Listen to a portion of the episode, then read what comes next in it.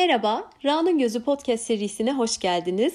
Bugün travmadan bahsedeceğim. Travmayı iyileştirmek üzerine konuşacağım. Çok uzun zamandır bu konuyla ilgili çokça okuma ve araştırma yaptım. Nihayet dün notlarımı toparladım ve bugün bu bölümü kaydettiğim için çok mutluyum. Ve güzel bir haberle başlayalım. Travma iyileştirilebilir ve hatta üzerinde bilinçli bir şekilde çalışır, iyi bir şekilde o süreci ele alırsak üzerimizde dönüştürücü bir etkisi de olur. Kendimizin daha iyi bir versiyonuna ulaşmamız için bize bir kapı bile açabilir. Travma hayatın bir parçasıdır ve kaçınılmazdır. Herkestedir ve her yerdedir. Yani herkes eksik, herkes yaralı. Ama hayatımız boyunca bize ızdırap çektirecek anlamına gelmiyor bu söylediklerim. Önemli olan travmanın bizim hayatımızı nasıl etkilediği, nasıl bozduğunu fark etmek ve elimizden geldiğince kaynaklarımızı, gücümüzü, çabamızı kullanarak oralara müdahale edebilmek. Bilinçli bir çabayla kendi üzerimizde çalışarak travmanın üstesinden gelebiliriz. Bu süreçte yardım alırız, almayız, profesyonel birine gideriz, gitmeyiz. Hepsi okeydir. Bunları zaten az sonra konuşacağız. İyileşme sürecinin ilk adımı travmayı tanımak. Kendi travmamın ne olduğunu bilmek, görmek, kabul etmek, onu inkar etmemek. Hayatta berbat şeyler olabilir. Hepimizin başına beklenmedik çok kötü şeyler gelebilir ve eğer benim de başıma geldiyse tamam artık bu oldu. Dengemi çok sarsan ve beni yerle bir eden bir şey yaşadım ve şu an ayağa kalkacak gücüm yok diyebilmem gerekiyor. Dışarıdan hadi toparla kendini, hadi şu kadar zaman geçti gibi baskılar görebilirim ama bu gerçeği değiştirmiyor. Onların bunu söylemesiyle, onların bunu görmemesi ya da inkar etmesiyle benim travmam geçmeyebilir. Ben ızdırap çekmeye devam ediyor olabilirim ve iyileşme zaman alacaktır. Herkesin travması farklıdır, herkesin iyileşme süreci farklıdır ama benim bunun için bazı şeylere özel olarak ihtiyacım olabilir. Ben bunu ne kadar kabul edersem, kendime bu konuda ne kadar zaman ve alan tanırsam iyileşme sürecinde o kadar rahat ederim. Şimdi travma nasıl oluşuyor? Başımıza kötü bir şey geldiği zaman ve biz kaçmak ya da savaşmak moduna giremediğimizde donma moduna giriyoruz. Ama aslında fizyolojimiz içeriden, vücudumuz bizi kaçmaya ya da savaşmaya hazırlıyor. Salgılar var, işte hormonlar var, vücut dengesi var, bir sürü bir sürü hazırlık var.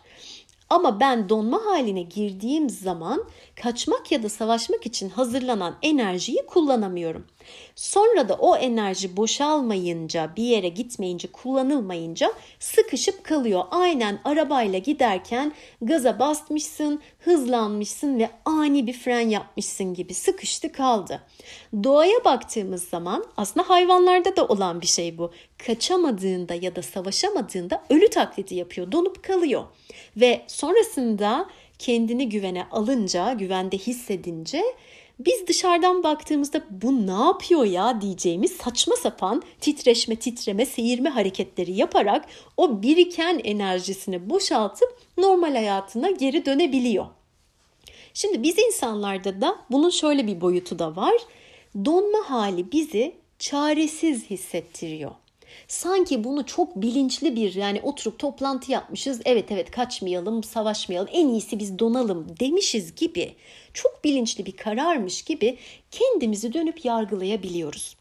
Şunu da yapamadım, bunu da yapamadım diye suçluyoruz, kendimizi daha da kötü hissediyoruz. Yani travmanın etkisini katlayabiliyoruz. Hayvanlar bu konuda aşırı rahatlar, umurlarında bile değil. Zaten fiziksel olarak da o enerjiyi boşalttıkları, o saçma sapan hareketleri yaparak kurtuldukları için bizim gibi dertlere düşmüyorlar, hayatlarına devam ediyorlar.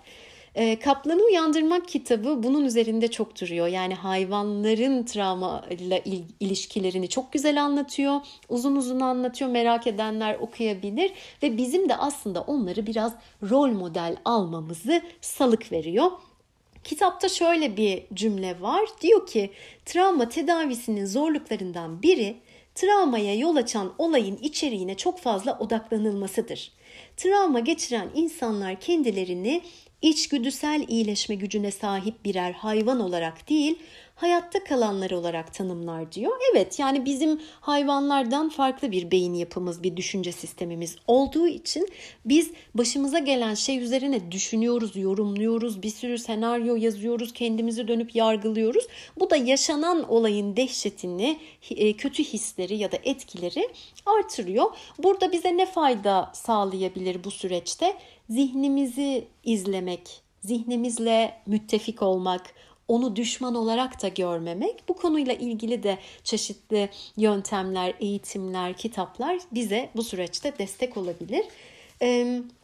Şimdi kitapta, bu Kaplanı Uyandırmak kitabında rol model alın dediği şeylerden bir tanesi de bu. Aslında sen de bir çeşit hayvansın ve senin de İçsel iyileşme yeteneklerin var. Sadece onlarla bağın kopmuş durumda.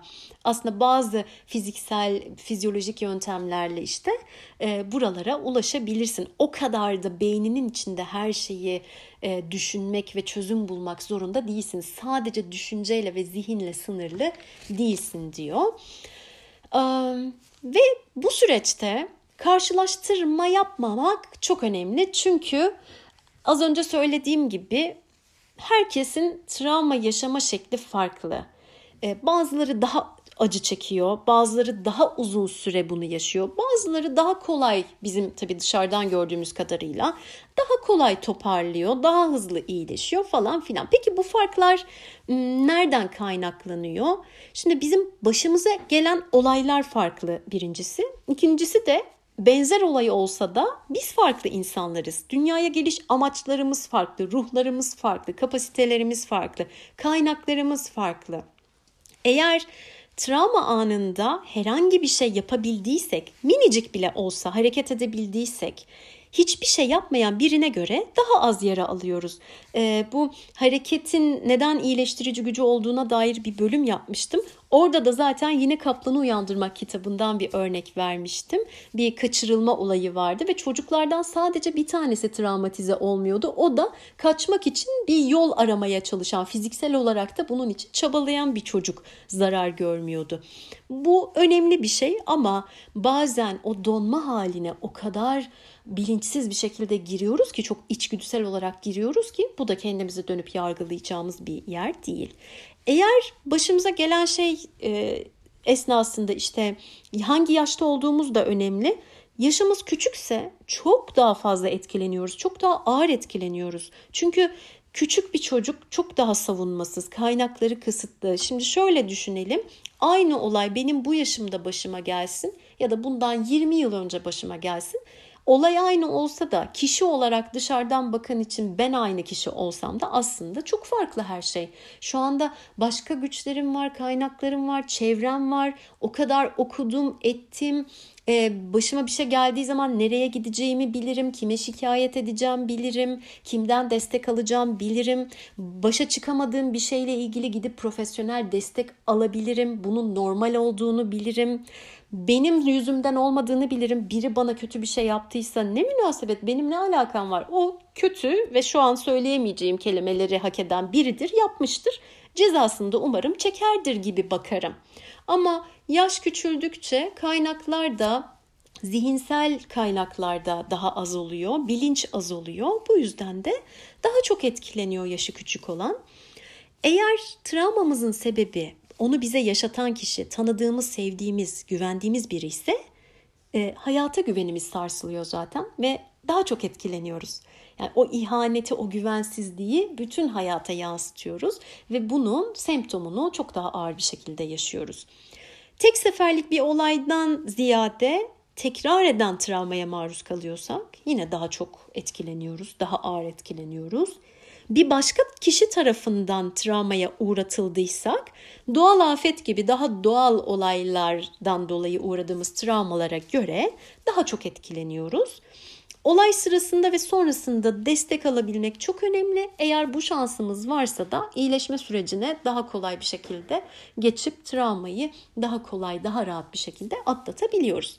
İşte bunun gibi bir sürü bir sürü farklı sebepler, işte e, dinamikler olabilir. Buradan kendime alacağım şey şu: benim İşte kişiliğim, kaynaklarım, kapasitem, olay yeri, zamanın kim tarafından, ne tarafından başıma geldiği her şeyin etkisi var ve hepsi biricik. Yani herkes travmasını farklı yaşıyor ve ben bunu dışarıdan bakarak kolay kolay anlayamam. Nasıl ki onlar da bana bakarak anlayamıyorsa.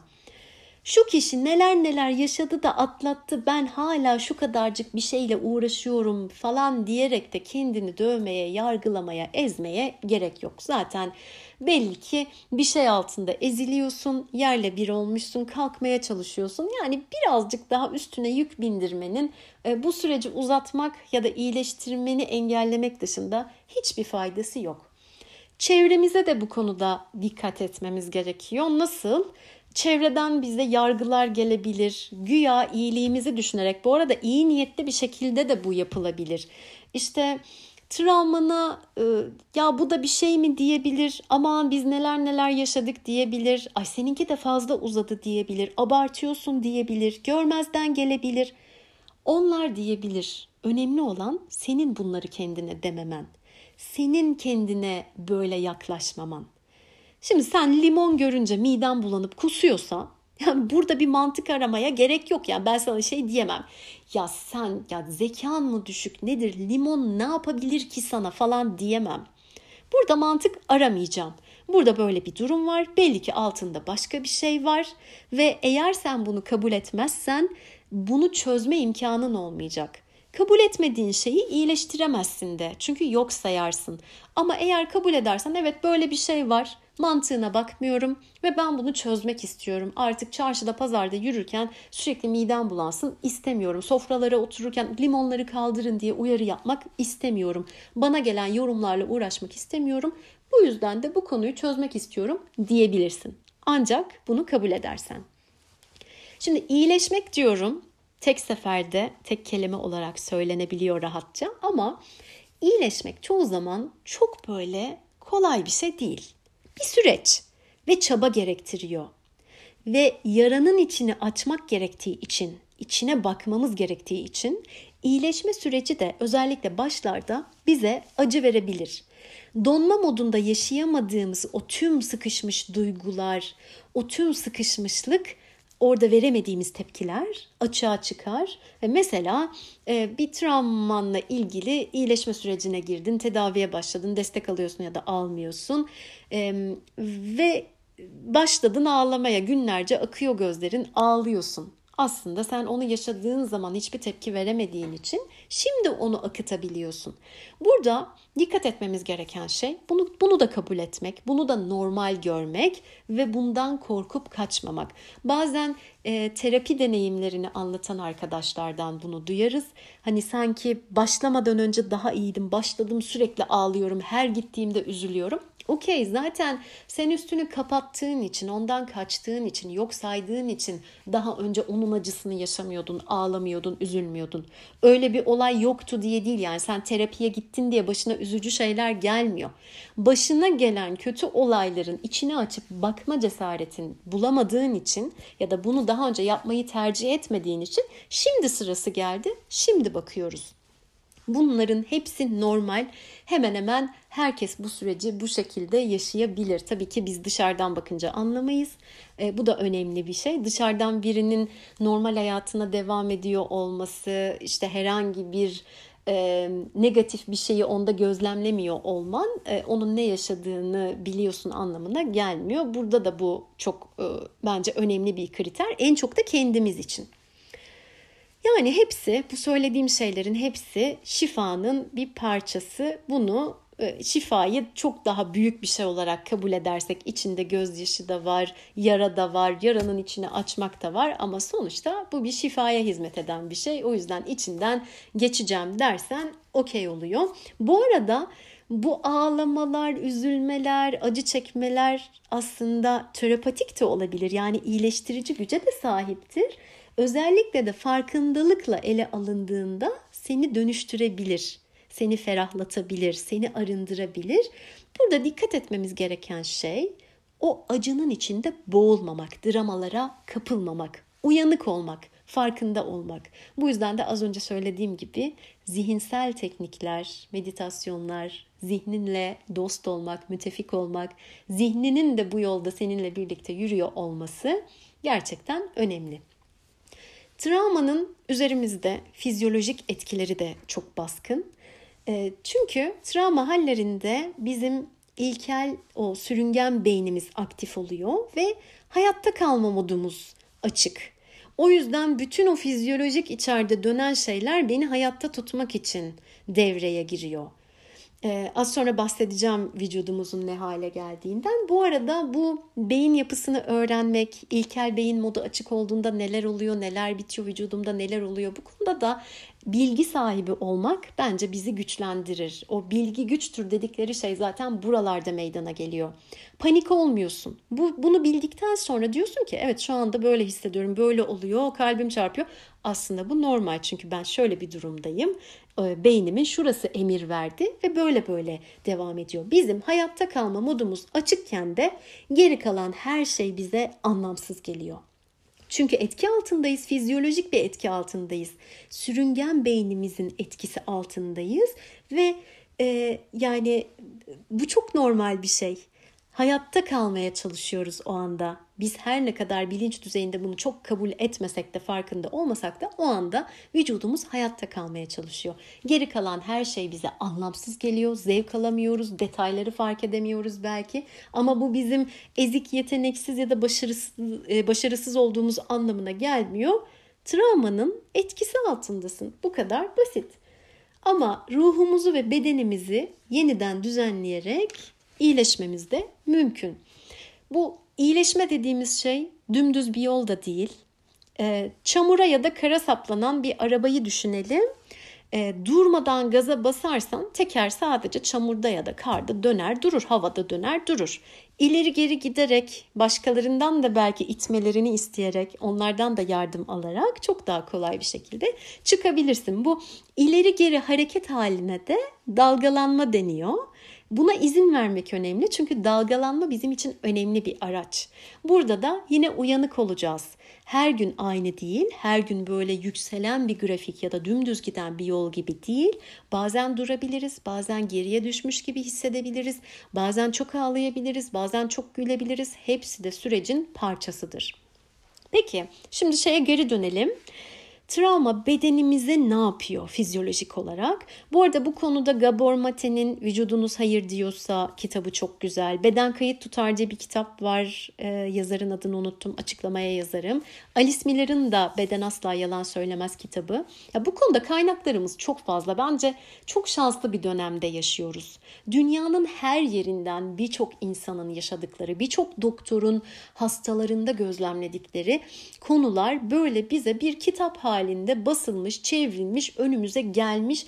Ben bunu çok mucizevi bir şey olarak görüyorum. Çok şanslı hissediyorum kendimi böyle durumlarda. Yani sen te- desteksiz olsan bile, tek başına olsan bile, sıkışmış hissetsen bile, düşünsene ya, Macar bir doktor, e, kendi hayat hikayesi de oldukça ilginç Gabor Mate'nin. Ondan dinlemek lazım, öneririm.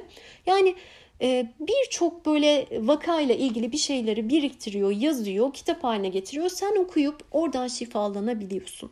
Çok, şu an çok mutlu oldum ve duygulandım aynı zamanda. Neyse, travma bedenimize ne yapıyor? Buna üçüncü kez geri dönmeye çalışıyorum. Travma bizi kasıyor, daraltıyor, dokularımız darlaşıyor, diyafram sertleşiyor. Ellerimiz, ayaklarımız soğuyor, enerji çekiliyor oradan. Boyun ve omurgamız geriliyor. Kalbimizi korumaya alır gibi böyle içe kapanıyoruz. Ee, sonuç ne? Kronik ağrılar. Bu söylediğim etkiler uzun vadede bize ne yapıyor? Kronik ağrılar, duruş bozuklukları, dolaşım sorunları gibi bir sürü bir sürü hastalık ve bunların en önemli ortak noktası da doktora gittiğin zaman senin bir şeyin yok diyor. Doktorlar buna çare bulamıyor. Sen deli gibi dolanıyorsun. Ağrım gerçek diye ikna etmeye, inandırmaya çalışıyorsun. O da diyor ki ha, o stresten olabilir. E, bu arada haklı. E, ve bu konuda tıp dünyasının yapabileceği bir şey yok. Yani senin onu farklı bir şekilde çözmen gerekiyor. E, ruhsal açıdan, makro bakış açısıyla ele alacak olursak da tüm bunlar Bu ağrılar, sızılar bize günlük hayatta yük gibi gelse de aslında ışığı aralayan kapılar olabilirler. Neden olmasınlar ki? Bizi büyüten, geliştiren, dönüştüren yolun ilk adımı olabilir. Yaralı şifacı bölümünde biraz bundan bahsetmiştim. Aslında yaralarımız sadece kendimize değil, dışarıya da şifa sağlayan kapının e, böyle kapısı olabilir o yolun. O yüzden e, ben şey demiyorum yani iyi tarafından bakalım, bak iyi ki başına bu geldi de şimdi ışıkları açacaksın, başkalarını da aydın. Yok, yok hayır yani.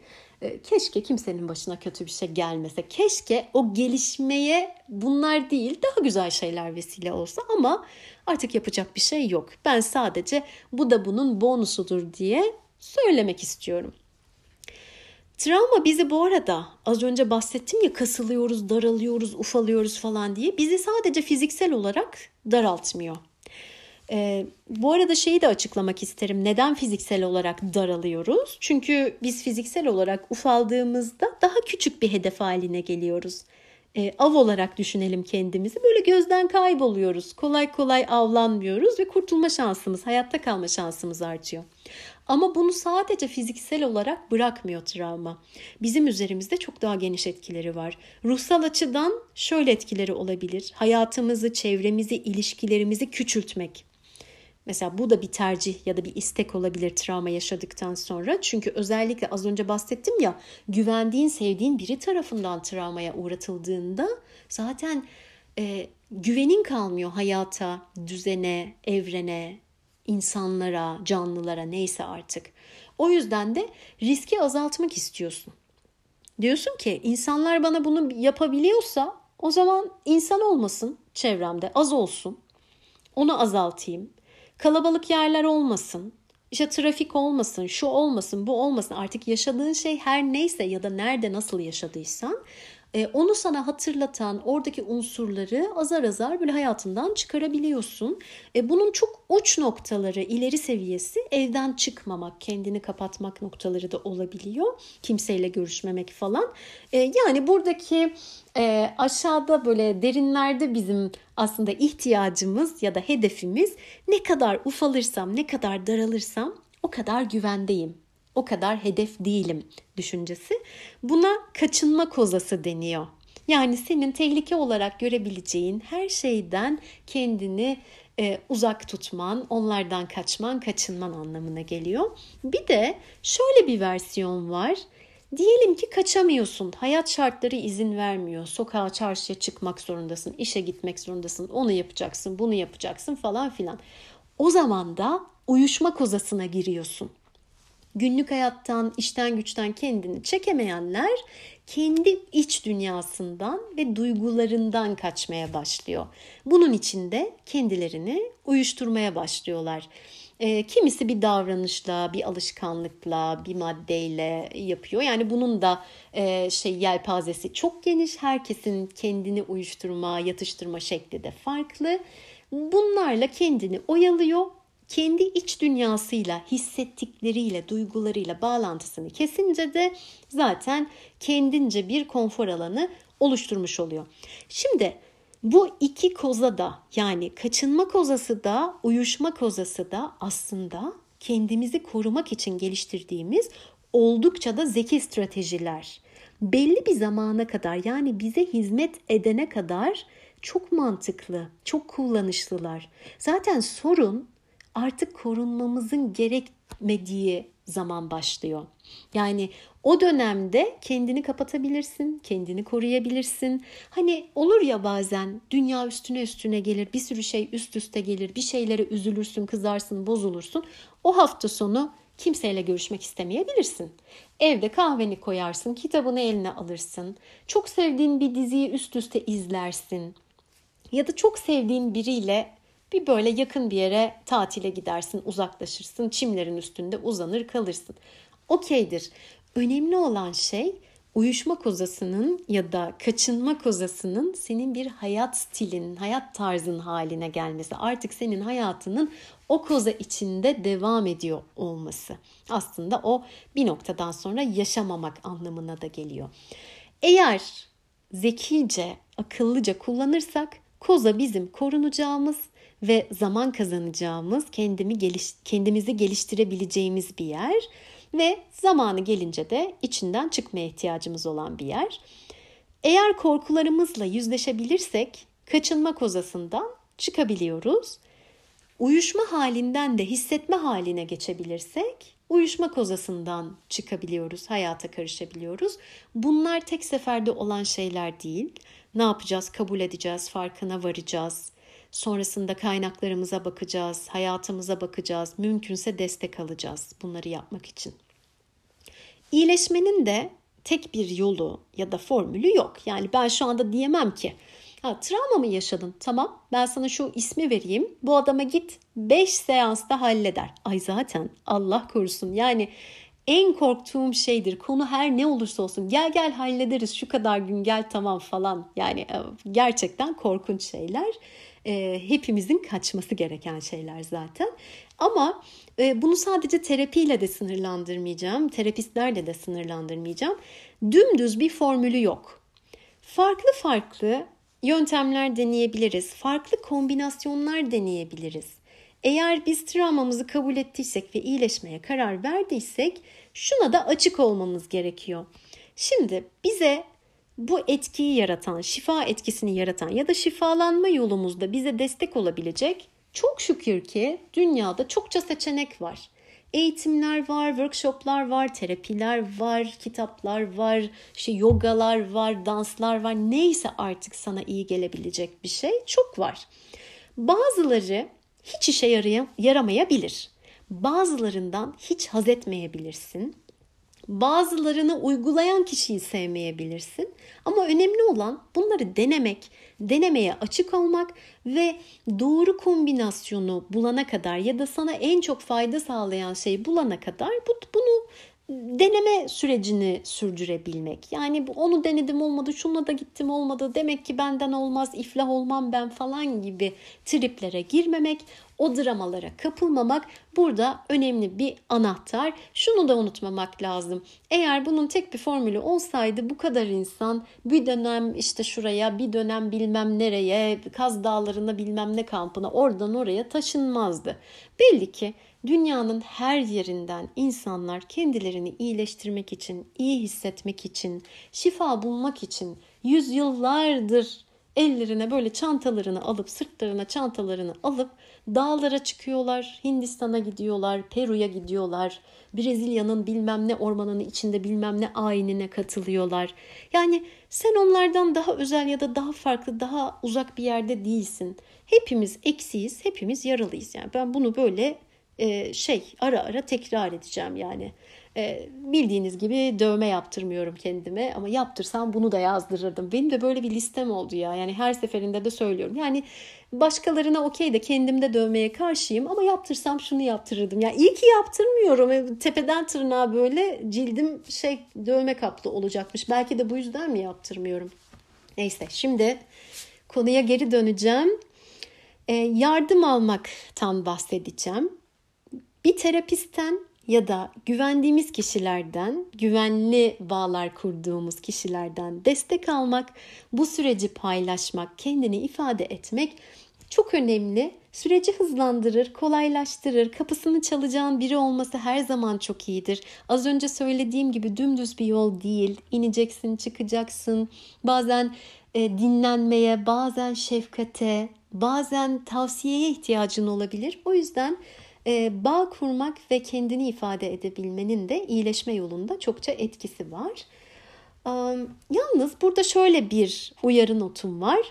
Jasmin Lee Cori'nin Travmayı İyileştirmek kitabında şöyle bir cümle geçiyor. Travmayı başkasıyla paylaşma konusunda bizi uyarmış. Travmanızın sizi yönlendirmesine izin vermeyin ve bunu birisiyle bağ kurmak için kullanmayın. İnsanların önce diğer yönlerinizi öğrenmenizi öğrenmesini sağlayın demiş. Ee, yani aslında şunun altını çiziyor. Evet, çok ağır bir şey yaşamış olabilirsin. Şu an bütün hayatın, seçimlerin, duyguların, belki fizyolojin o travmanın etkisi altında olmuş olabilir. Ama tüm bunlara rağmen sen eşittir travman değilsin. Sen o travmadan çok daha büyük bir şeysin. Travma senin hayatında bir parça, belki şu an büyük bir yere yayılmış, yer etmiş bir parçan olabilir. Ee, içinden geçiyor olabilirsin ama bunun için onunla çok yapışmak ve özdeşleşmeye gerek yok. Burada bahsettiği gibi evet, insanlarla, özellikle bağ kurduğun, güvendiğin insanlarla bu konuda seçerek konuşabilirsin. Ama e, merhaba işte benim böyle bir travmam var diye giriş yapmaya da gerek yok. Özellikle de yeni tanıştığımız insanlara e, direkt böyle bu konuyla girmek zaten onlar için de rahatsız edici. Bu oversharing dedikleri, hani gereksiz yük olur insanlara, gerek yok.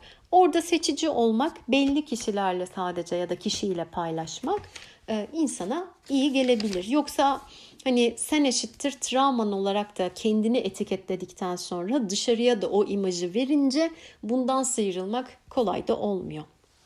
Ve bu yolda doğru terapisti seçmek diye bir e, konu var. E, şimdi bence terapide en önemli şey, terapi almanın ötesinde de öneme sahip olan şey, faydalı, iyi ve senin için doğru olan terapistle çalışmak. Şimdi kimyanın tutmadığı, hoşlanmadığın, irite olduğun terapist, yani Freud da olsa, Jung da olsa, Adler de olsa hiçbir işe yaramaz. Senin için doğru terapist ne demek? Sana faydası dokunan, senin şifalanmanda etkisi olan ve yanında güvende hissettiğin kişi demek. Peki e, hani iyi olmadığını, benim için doğru olmadığını nasıl anlarım? Terapiye gidiyorsun, geliyorsun ve hiçbir gelişme yok. Çok uzun zaman oldu. Hiçbir hiçbir değişiklik, gelişme, artı, pozitifte olan hiçbir şey yok. O kişinin yanında güvende hissetmiyorsun. Kendini rahat ifade edemiyorsun. Seni manipüle ettiğini ya da yargıladığını hissediyorsun. Bazen öyle sözcükler kullandığını fark ediyorsun. İşte şunu yapmalısın, bunu yapmalısın diye diretiyor mesela. Yani ne münasebet gerçi de ya, ama olabiliyor böyle şeyler. O yüzden bu maddeyi de ekledim. Ee, seni böyle bir yere doğru itmeye çalışıyor, yönlendirmeye çalışıyor ve bu konuda aşırı ısrar ediyor. Sana alan vermiyor. Ee, bunu ancak şöyle yaparsan olur. İşte anneni affet, affetmelisin falan diyor. Zaten bu melimalılar beni her zaman böyle bir şey yapar. Ne münasebet ya, bırak o kararı ben vereyim. Belki affetmeyeceğim. Belki affetmemek de bir seçenek. Ee, seni fazla hızlı gitmeye zorluyorsa, yani senin biraz durmaya, anlatmaya, o konuda kalmaya ihtiyacın var ama ısrarla seni ittiriyorsa, çünkü iyi terapist frene basmayı da, ne zaman basması gerektiğini de iyi bilen terapisttir.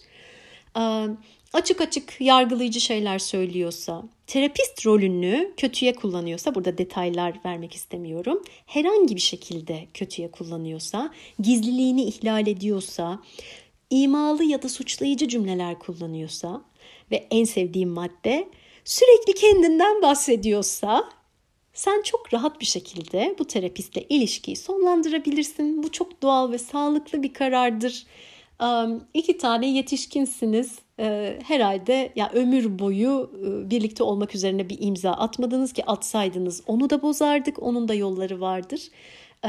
O yüzden hani bu konuda da insanlar bazen üstlerine çok yük alıyorlar. Çok üzülecek, üzeceğim, ay onu hayal kırıklığına uğratacağım. Hayır ya, yani sen onun iyiliğini, onun e, psikolojisini falan düşünecek durumda değilsin. Önemli olan senin iyileşmen, sana fayda sağlaması. Bu arada ben çok uç maddeler söyledim. Bunlardan bazıları konusunda ufak şeyler hisseden, kafasında büyüten biriysen de bunu terapistinle en azından açıkça konuşabilmelisin. Ama çok ileri seviyedeyse sonraki randevunu iptal ederek yeni ve iyi bir terapist aramaya bence başlayabilirsin. Şimdi bu süreçte şöyle bir soru geliyor çokça. Peki terapiye gitmeden de iyileşebilir miyim?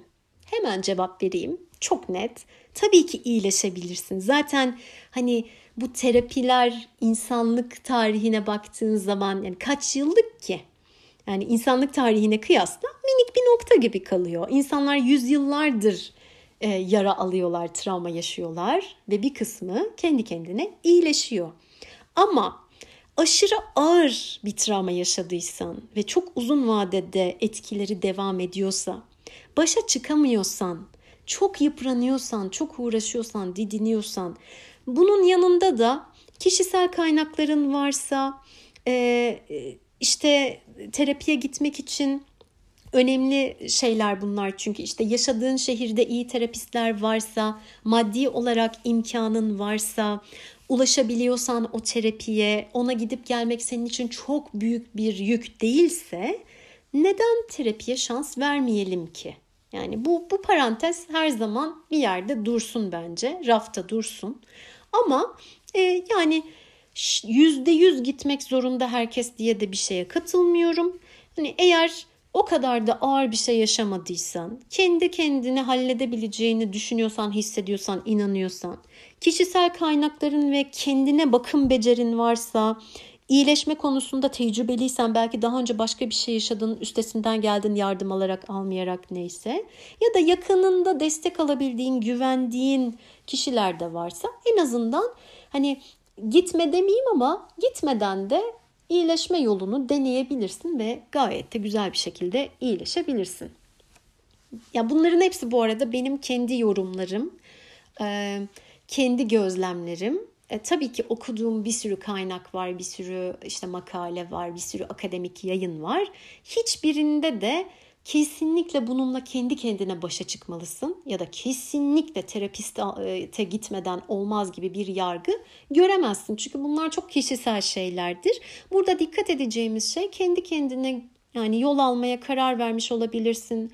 Ee, az sonra bahsedeceğim hani neler yapabiliriz e, gibi bir şeyle, ama onları yapıyorsun, ee, iyi de geliyor ama istediğin kadar iyi gitmiyor ya da bir noktada tıkandın, çaresiz hissettin. Yani yardım almamaya da, o karara da çok fazla yapışmaya bence gerek yok. Orada da yeri geldiği zaman esnek olabiliriz. Şimdi toparlayacak olursam, İyileşmek için ne gerekiyor? Birincisi, travmamı kabul edeceğim, onu tanıyacağım, onu göreceğim. İnkar etmeyeceğim, yargılamayacağım ve küçümsemeyeceğim. İyileşmek için çabalamam gerekiyor. İşleri akışına bırakarak iyileşemem. Travma tedavi edilip sonra ortadan kalkan bir şey değil. Eğer böyle bir masala inanıyorsam, önce bunu inanmayı bırakacağım. Üzerimizdeki kötü etkilerden, semptomlardan kendimizi korumanın yollarını öğreniyoruz. Bu konuda ustalaşabiliriz. Yolumuza çok daha rahat bir şekilde devam edebiliriz. Ama o yaşadığımız şey yok olmaz. Yani kayıtları silmiyoruz, öyle söyleyeyim. Bir örnek vereyim. Kötü bir boşanma yaşıyorsun. İşte o esnada kötü şeyler yaşıyorsun boşandığın kişiyle. Çok çok süreç kötüye doğru gidiyor. Travmatik bir şekilde oradan çıkıyorsun. Zaten öncesinde de var bir sürü şey. Sen bu konuda destek alarak ya da almayarak, neyse, çok daha fresh, böyle güzel bir yere doğru geçebilirsin. Bunun etkilerinden kurtulabilirsin. Ama hayatının sonuna kadar sen bir evlilik yapmış ve boşanmış olacaksın. Ama bu bilgiyle, bu gerçekle savaşmaya gerek yok. Yani sen e, travmanı atlattın ya da artık daha ustaca yönetebiliyorsun, hiçbir böyle kötü semptomundan etkilenmiyorsun diye bu yok oldu anlamına gelmiyor. Bu neden bu kadar uzatarak söyledim? Hani iyileşme dümdüz bir yol değil, ileri geri düşme kalkma olur diyoruz ya. E, yaşadığımız ağır şeyler de aynı şekilde ara ara bize hatırlatabilir, kendini yoklayabilir, uğrayabilir. Yani hoş geldin dersin, koltuğu gösterip bir kahve ikram edersin. Sana ne söylemek istiyorsa bir kulak verirsin. Sonra da kendi içinde bunu değerlendirip gönderirsin diyeceğim. Şimdi bu yoklama anlarında da kendimizi iyi hissetmemek okeydir. Bunu ne kadar kabul edersek, kendimizi yargılamazsak, yani atıyorum işte ben iki sene terapiye gittim de iyileştim de kendime geldim de bu nereden çıktı falan triplerine girmeden, sadece bu onu kabul ettim, aldım, yolladım tarafına geçersek, kendimizle ilişkimizi de daha güzel idare edebiliriz. Bir de bir şey daha söyleyeceğim. Ben bu yoklama anına çok e, takıl, takıldım demeyeceğim de yani bence çok önemli. O yüzden bu kadar aklıma geldikçe bir şeyler söylüyorum. E, kendimizi o an e, biraz kıtlık içinde hissedebiliriz, çaresiz hissedebiliriz, başarısız ya da böyle yetersiz hissedebiliriz. Orada kendimize hatırlatmamız gereken bir cümle var. Kendi kendimize, hatta mümkünse sesli bir şekilde kursak bence çok güzel olur. Şu anda görebildiğimden daha fazla seçeneğim var aslında ama şu anda göremiyorum. Ama hayat şu anla kısıtlı değil. Bir saat sonra var, bir hafta sonra var, üç gün sonra var. Yani zamanı kendi lehime kullanabilirim. Bu yoklama anlarını ustaca yönetebilirsek zaten bu azalarak yok olacak. Evet, kayıtları gidip silmeyeceğiz ama her gün e, onu hatırlayarak yaşamayacaksın. Böyle yirmi dört saat sürekli onu düşünerek, onu hatırlayarak yaşamayacaksın. Aslında bu da bir nevi kayıtları kağıt üstünde silmiyoruz ama senin hayatından yani uçup gitmiş olabilir. Bu da umut verici bir şey. Az önce söylediğim gibi bilgi güçtür. Bunu kullanalım. E, fizyoloji ve beyin mekanizmalarını öğrenmek mesela. Ben bugün çok aşırı uzun bir bölüm olmasın diye aşırı detaylara girmedim. Aşırı böyle case'ler, vakalar paylaşmadım ama bu konuda okunacak çokça kaynak var. Çok güzel bilgiler var meraklısına ve kendi fizyolojimi, beyin mekanizmamı nasıl tanırsam, ne kadar iyi tanırsam o kötü hissettiğim anlarda kendime bu bilgileri hatırlatabilirim. Yani orada aslında suçlu ben değilim, yetersiz ben değilim, başarısız ben değilim. Şu anda benim vücudum hayatta kalma modunu açtı, düğmeye bastı. Dolayısıyla işte kalbim çarpıyor, damarlarım sıkışıyor, şu oluyor, bu oluyor ve bu bir süre daha devam edecek. Bununla ilgili de neler yapabilirim diye bakabilirim. İyileşme ne kadar sürmesi gerekiyorsa, senin iyileşmek için ne kadar zamana ihtiyacın varsa o kadar sürecek. E, süreyi yargılamak çok mantıksız bir şey. Kendine de acımasızlık olur. Süreyi yargılamak yerine o süreyi kendimiz için en iyi şekilde kullanalım. Başkasıyla da kendimizi mümkünse karşılaştırmayalım. Herkesin travması da, herkesin iyileşmesi de kendine. Kendimizi ifade etmek, paylaşmak, konuşmak, yazmak, çizmek, bir şeyler üretmek her zaman çok şifalı. Başımıza bir travma gelmek zorunda da değil yani. Normal halimizle de bunları yapınca zaten biz çok kökleniyoruz, şifalanıyoruz. Hayata dokunmuş oluyoruz farklı şekillerde. Bağ kurmak, bağ kurduğumuz kişilerle olan ilişkimizi beslemek önemli. Sevme sanatında bunun üstünde çok durur Eric Fromm. Yani ilişki dediğimiz şey, birini sevmek dediğimiz şey sadece böyle düşünüp "Aa, çok severim" falan demekle olmuyor.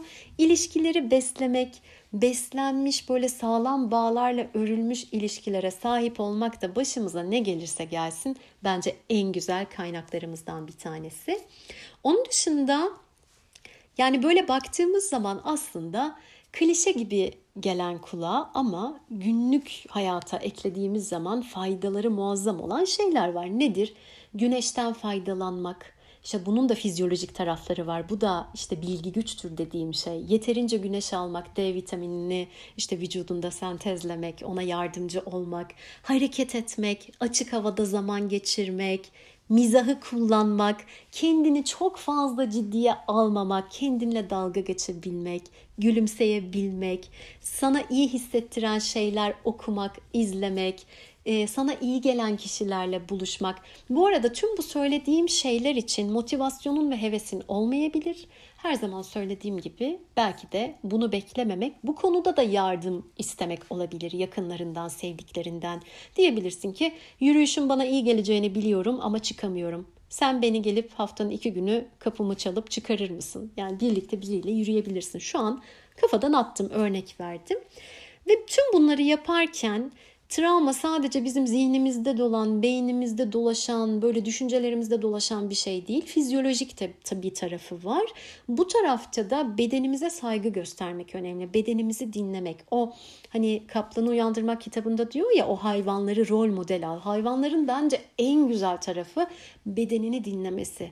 Acıktıysa yer, yorulduysa dinlenir, uykusu geldiyse yatar. Biz bunları birazcık bastırıyoruz, biraz bağları koparıyoruz. Burada sezgisel beslenme de yardımcı olur. Yani bir yerinden başlamamız gerekiyor. Vücudum ne istiyor? Acıktım mı? Canım ne istiyor? Yani oradan başlasak bile, ki bununla ilgili bir bölüm yapmıştım sezgisel beslenme diye. O alanda da araştırmak, öğrenmek. Bence öğrendiğimiz her şey kendimizle ilgili şifaya birazcık birazcık katkı sağlıyor. Bazen de birazcıktan fazla sağlıyor bence.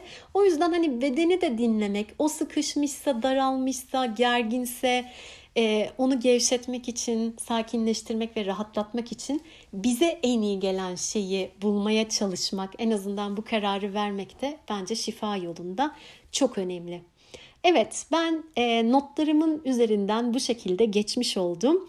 E, bölümün başında söylediğim gibi çok fazla okuma yaptım, çok fazla makale, kitap, araştırma falan baktım ama elimden geldiğince aşırı detaylarda boğulmadan bunları aktarmaya çalıştım. Açıklamalarda göreceksiniz. Merak ettiyseniz, ben de hevesliyim, okumak, öğrenmek istiyorum derseniz bu konuda çok bolluk bereket denizi diyeceğim kadar güzel kaynaklar var, hem İngilizce hem Türkçe. O yüzden şanslı hissettiğimi tekrar vurgulayarak bu bölümü burada bitirebilirim. Sonraki bölümlerde görüşmek üzere. Hoşça kalın.